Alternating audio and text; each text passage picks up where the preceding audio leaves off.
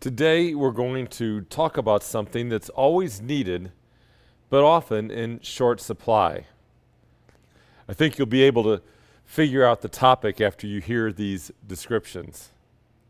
First, typically, you have to wait for it.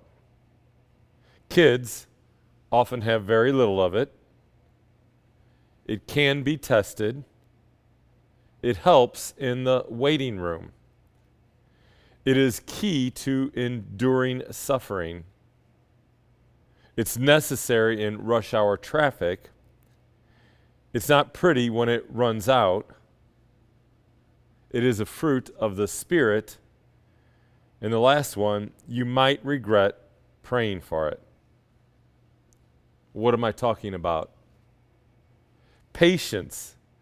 Many of us have prayed for patience. We, we joke about it because the answer to our prayer also often involves testing our patience. If we let it, though, that testing strengthens our patience. And the, the truth is, this is a lesson that we have to be retaught many, many times. You might relate to one or more, one or more of these lessons in patience. The first one is a couple weeks ago, Mary and I were waiting in the waiting room before her arthroscopic knee surgery. We arrived at 6:30 a.m. as directed for the 8:30 a.m. surgery. Soon after being shuffled to an exam room, the nurse apologized saying they had reworked the doctor's schedule. Mary's surgery wasn't going to happen at 8:30 a.m. And we thought, you know what, that's no big deal. And I figured, okay, it's probably going to be maybe an hour late. Wishful thinking. Mary didn't go into the operating room until 11:30 a.m., a full 5 hours after we arrived. And if that wasn't enough, the room where we waited was freezing. My patience nearly ran out. You see, patience is needed to accept a situation that is out of our control. Here's another one Rick Gratza. Many of you know Rick. Rick has had terrible neck and shoulder pain due to disc problems. And after months of pain, Rick got his surgery. Now it's been several weeks since the surgery, and Rick says the pain is better, but he still has pain.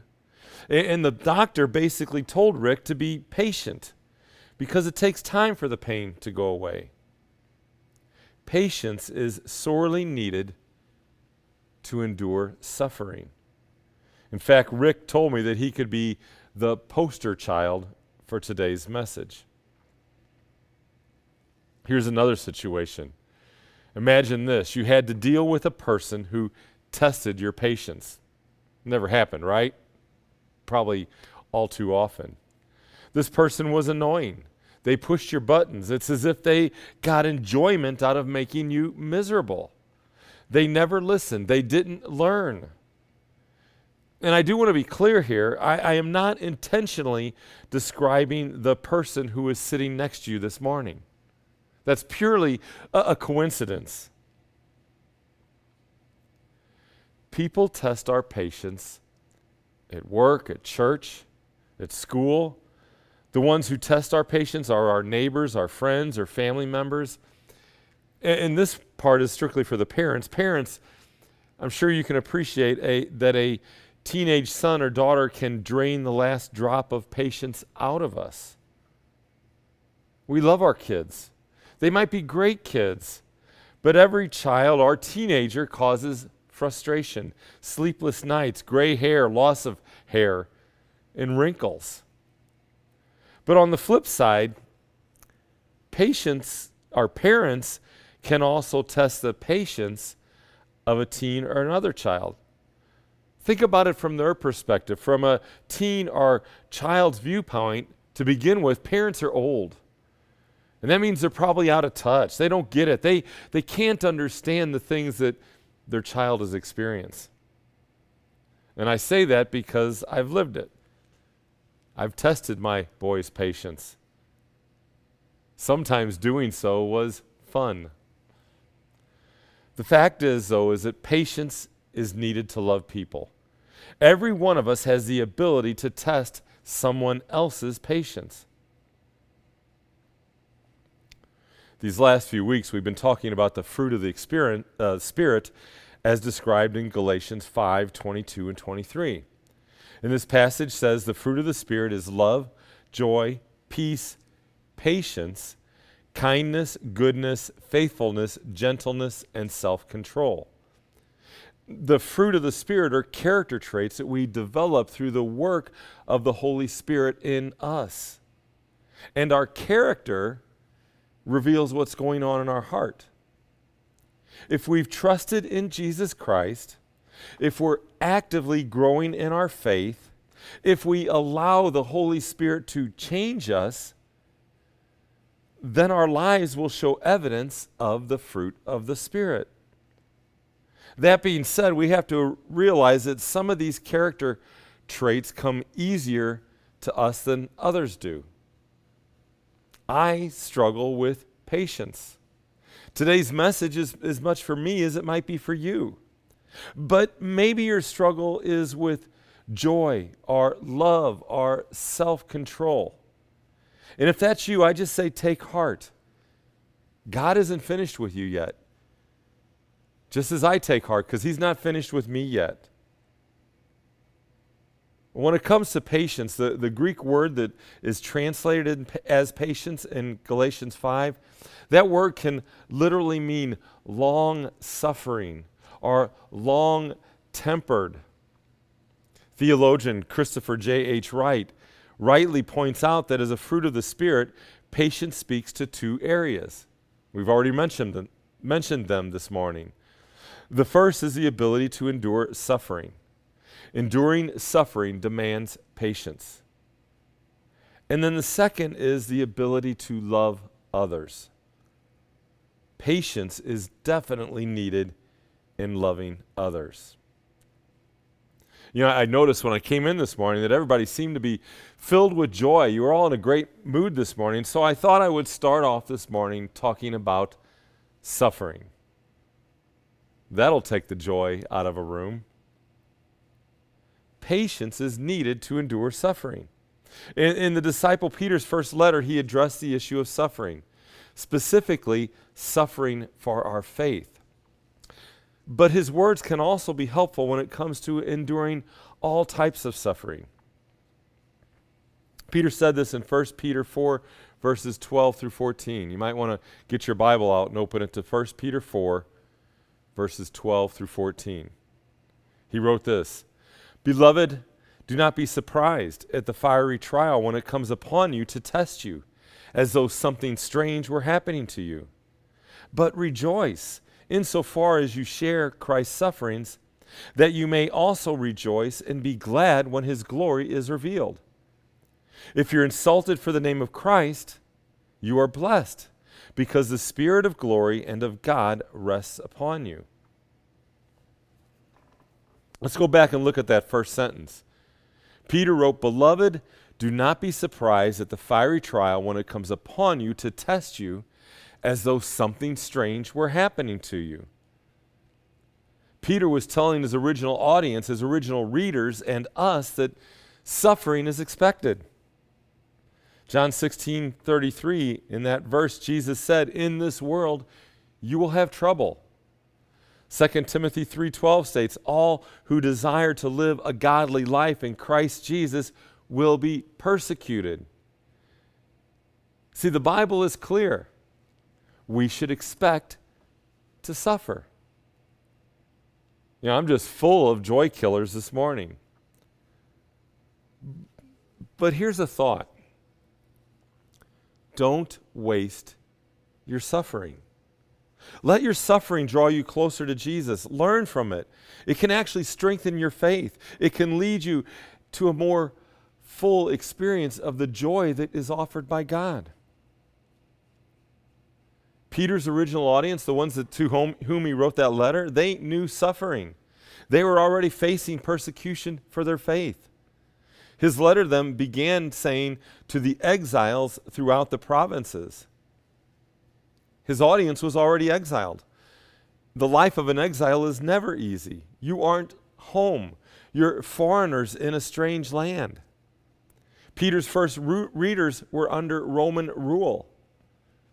At this time, the Romans weren't outwardly hostile to different religions, but this new, rapidly growing, exclusive religion called Christianity was not viewed favorably. Trouble was brewing, it was going to get worse. But by contrast, look at our lives today. Living as a Christian in our culture is relatively easy. Covenant Seminary professor Daniel Doriani says it this way He says, Our campus ministries, our ministries in high schools and colleges, our campus ministries might lose the right to meet on campus, while the LGBTQ club doesn't lose that right. But this is marginalization, it's not red blooded persecution. And what Dr. Doriani was saying is that you and I face challenges. We can be marginalized for our faith. Our religious freedoms have been eroding. And it's not good. And it is getting worse, but it isn't full blown persecution. The fact is, though, we still need patience. Our patience can also be in short supply when we're facing other forms of suffering might be illness or the loss of a job or death or just aging. We live in a fallen world. When sin entered the world through Adam, suffering came with it. Sometimes people cause suffering. Someone does something to us. They do something to hurt another person. We do things to hurt ourselves. But the fact is is that suffering happens even when no human being has done anything evil, has done anything wrong. Tornadoes, hurricanes, earthquakes, and floods wreak havoc. They destroy, they kill. Diseases and accidents change lives in an instant. Bad things happen. They happen to everyone. And so we want the suffering to end. It's hard to be patient. One of my good friends has faced health related suffering for years, and he didn't do anything to deserve it. It just happened. He's a faithful guy, hardworking and skilled. He uses his hands in his work, and that is where his suffering comes. He has arthritis. His hands are swollen. They don't work like they should. It's painful. It threatens his livelihood. And, and yet, I see patience in his suffering. I'm sure he has good days, and I, I'm sure he has a lot of bad days. But it would be hard to notice. He doesn't complain. He makes the best of each day. He has a good attitude. My friend's patience points to how you and I can endure suffering. It comes from a right attitude. We might call it a proper perspective. To patiently endure suffering, a proper perspective is vital. Peter wrote this. He said, rejoice insofar as you share Christ's sufferings, that you may also rejoice and be glad when his glory is revealed. If you are insulted for the name of Christ, you are blessed, because the Spirit of glory and of God rests upon you. Now, I have to admit, on the surface, Peter's words sound a bit crazy. Rejoice in suffering? That makes no sense. Why would anyone rejoice in suffering? Well, there actually is an ex- explanation. For the follower of Jesus Christ, suffering is part of our being united, being in union with Christ. Suffering identifies with Christ. He suffered, we too will suffer. We suffer, though, for the cause of Christ. Paul spoke to this in a, in a passage that I frequently like to quote. It's Romans 5, verses 3 through 5. It reads, We rejoice in our sufferings, knowing that suffering produces endurance, and endurance produces character, and character produces hope. And hope does not put us to shame because God's love has been poured into our hearts through the Holy Spirit who has been given to us. Paul in this passage is saying we endure because we have patience. In the book of Acts, Peter rejoiced in suffering for the cause of Christ. Through our suffering, we identify more closely with Jesus. We learn to rely on God. And our patience grows and our faith is strengthened. we patiently endure suffering because we know we will have reason to rejoice when Christ returns. Peter said, You may also rejoice and be glad when his glory is revealed. He's talking about when Jesus is coming back. He added that we're blessed because the Spirit of glory and of God rests upon us. We have reason to rejoice, even, even in those times of suffering. But patience doesn't mean that we don't cry out to God. We do cry out to God. We pray that He would bring an end to our suffering. We plead with God, How long, O Lord? How long until our suffering will end? How long will it be until you make all things new? And we know that better days are coming. In fact, the best days are yet to come. Our home is heaven, and because of that truth, we can patiently endure suffering. Within minutes, I guarantee, spend an hour on social media. Within minutes, I guarantee you, spend an hour on social media. Within minutes, I guarantee you, Or on social media. Within minutes, I guarantee you, you will find social media. Within minutes, I guarantee you, you will find somebody media. Within minutes, I guarantee you, you will find somebody. Within minutes, I guarantee you, you will find somebody who tests your. Within minutes, I guarantee you, you will find somebody who tests your patience. Within minutes, I guarantee you, tear you will find somebody who tests your patience. Within minutes, I guarantee you, tear you will find somebody who tests your patience. It could in minutes, I guarantee you, tear you will find somebody who tests your patience. It could be their opinions. They don't like their opinions. You think their opinions are wrong, and so they test your patience. Or maybe it's the fact that their posts fill up every other line of your news feed. We also know someone who talks and talks and talks. They never listen. The fact is, it could be us, it might be me. I have a friend whose patience is tested when others use poor grammar. Improper use of the, you, the word to really gets to them. I'm that way too. Now, is that T O or T double O or the l- number two or T O O? Actually, I have to confess that I intentionally use poor grammar when I text my friend just to annoy her. My wife says that other people on the road test my patience. And I say, well, of course they do. If I'm in rush hour traffic, my patience is tested by those who drive too slow. It's tested by those who drive too fast. It's tested by those people who just are simply in my way. Some of you might have seen, you might remember the, the movie Zootopia. And in it, there's a sloth named Flash who works at the Department of Motor Vehicles. It, and maybe he actually has waited you on the D, at the DMV once or twice. Let's just say Flash doesn't live up to his name. He operates at sloth speed. Flash is so slow.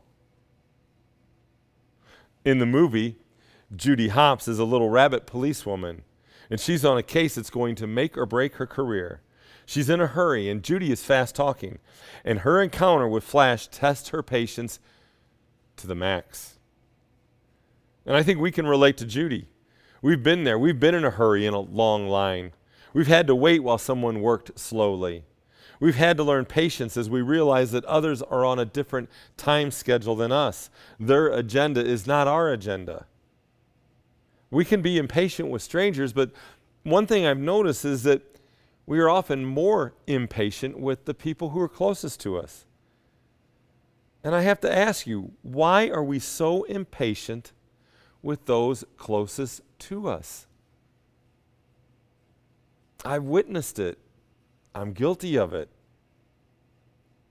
The closer someone is to us, the more likely we are to be impatient with them.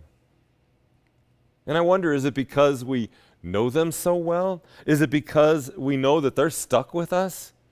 Do maybe we hold them to a, a higher expectation? We could all benefit by being more patient with those we love. And I think that's really important. In fact, it's so important, I think I need to repeat it. We could all benefit by being more patient with those we love. In Ephesians 4, verses 1 and 2, Paul wrote this I, therefore, a prisoner for the Lord, urge you to walk in a manner worthy of the calling to which you have been called, with all humility and gentleness, with patience, bearing with one another in love. We're to bear with one another in love. You could say we're to put up with one another in love. Patience certainly requires love. It's born out of humility and gentleness. In 1 Corinthians 13, a passage we often read at weddings, it says, Love is patient. Colossians 3:13 says we are to bear with one another and if one has a complaint against another forgiving each other as the Lord has forgiven you so you must also forgive. Patience is born out of forgiveness. We have to realize nobody's perfect. And so we forgive the use of improper grammar. We give, forgive people who don't listen. We forgive those people who annoy us on social media. We forgive people in traffic. It's hard, but we do forgive them. We forgive our loved ones, and we forgive because we need forgiveness. And when we forgive, we learn patience. The, the perfect example of patience and suffering and in loving others is Jesus Christ. 1 Peter 2 21 through 24 shows Jesus' patience while he endured suffering. Peter wrote, Christ suffered for you, leaving you an example that you should follow in his steps. He committed no sin, and no deceit was found in his mouth. When they hurled their insults at him, he did not retaliate. When he suffered, he made no threats. Instead, he entrusted himself to him who judges justly.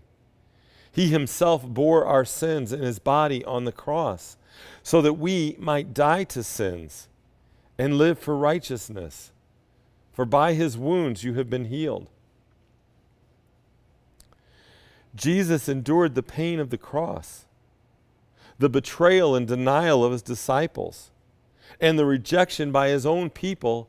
He did all of that to, to save us. He could have struck down his enemies with a word. Jesus could have called on a, legion of angels. He could have simply come down from the cross. But he didn't. He didn't. Jesus was long suffering, he was long te- tempered. Jesus was patient as he endured suffering. And Jesus is also patient with us.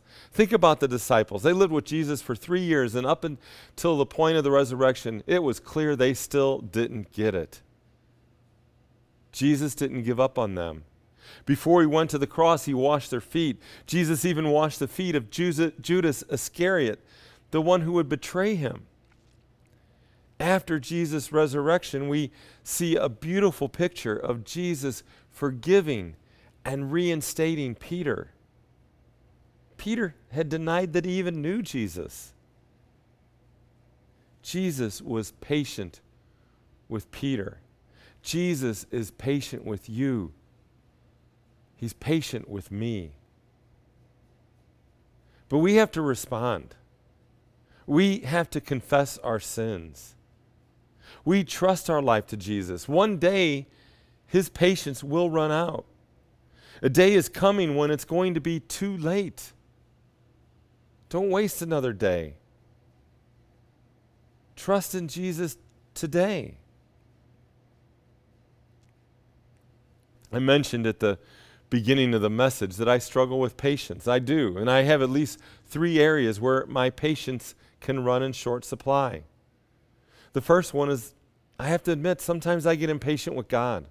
I've got plans, and often those plans I'm convinced are God's plans. And so I expect things to happen quickly. They rarely do. At times, I wish God would just speed up. And, there's a lesson I keep relearning. God's timing is always the best timing. One of these days, maybe I'll learn it. And God frequently reminds me, He says, Be still and know that I'm God. He is God. I'm not. He knows what's best. I don't. I also get impatient with myself. I'm like Paul. Basically, I want to do what is right, but I can't. I want to do what is good, but I don't. I want to I don't want to do what is wrong, uh, but I do it anyway. Thankfully, I'm forgiven. God is patient with me. And I get impatient with others. Yes, I actually do get impatient with people in traffic. I'm often in too much of a hurry. My patience can also be in short supply with those who are closest to me. And I'm working on it. And God is teaching me, and He's working in me through the power of the Holy Spirit. But again, I'm always thankful that God is patient with me. But now it's your turn. There are three questions on your message outline. They're on the screen as well. The, the first question is this How has God been patient with you? The second is Where is your patience currently being tested? And then the third is Where do you need to be patient with others? I want you to take some time and consider those questions. How has God been patient with you? Where is your patience currently being tested? And where do you need to learn to be patient with others? Take some time. Think about your answer to those questions. Write them down. And then bring them before God. Ask God to help you. Ask God to give you patience. Amen.